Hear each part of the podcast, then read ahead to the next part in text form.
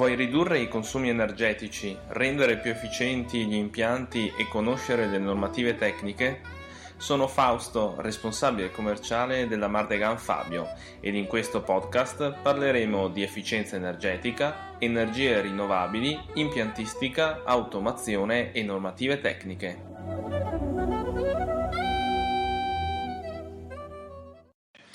Il trattamento acqua eh, negli nei circuiti chiusi, che sia di riscaldamento o di raffrescamento.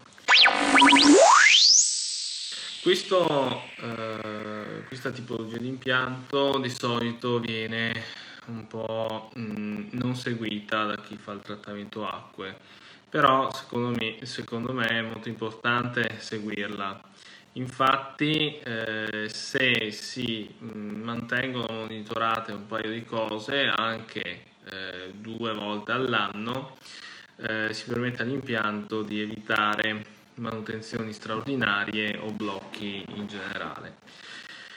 Quindi per impianti di riscaldamento o di raffrescamento senza agricole, le analisi che consigliamo sono quelle sul mm, pH. Ciao Marica, sul pH ehm, per fare in modo che appunto il pH sia superiore al 7, cioè che eh, l'acqua non sia acida. Nel caso in cui l'acqua fosse acida eh, si necessita di inserire un inibitore di corrosione per riportare il pH al di sopra del 7. Eh, verificare la presenza o meno di ferro di sciolto che è sintomo di corrosione come del rame, soprattutto se ci sono eh, nell'impianto sistemi a ventil o comunque batterie in rame.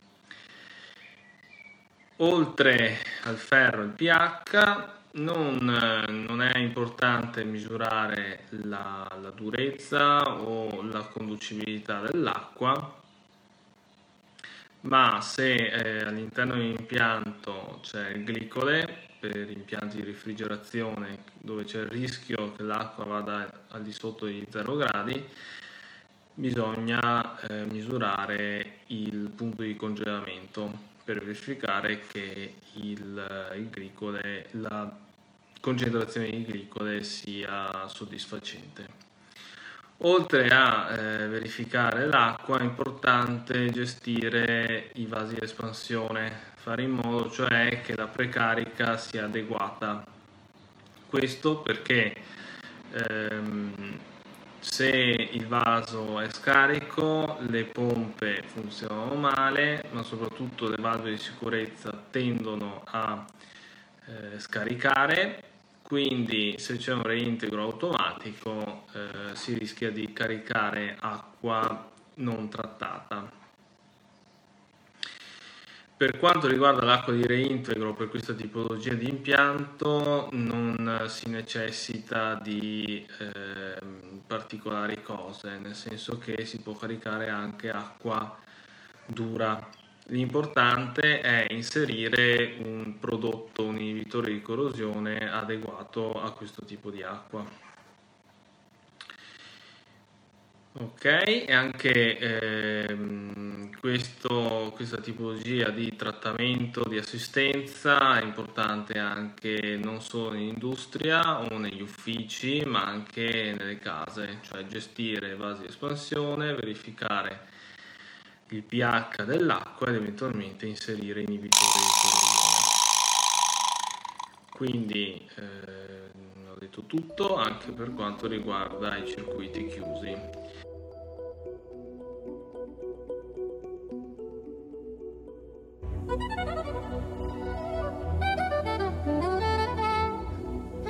Vuoi ridurre i consumi energetici, rendere più efficienti gli impianti e conoscere le normative tecniche?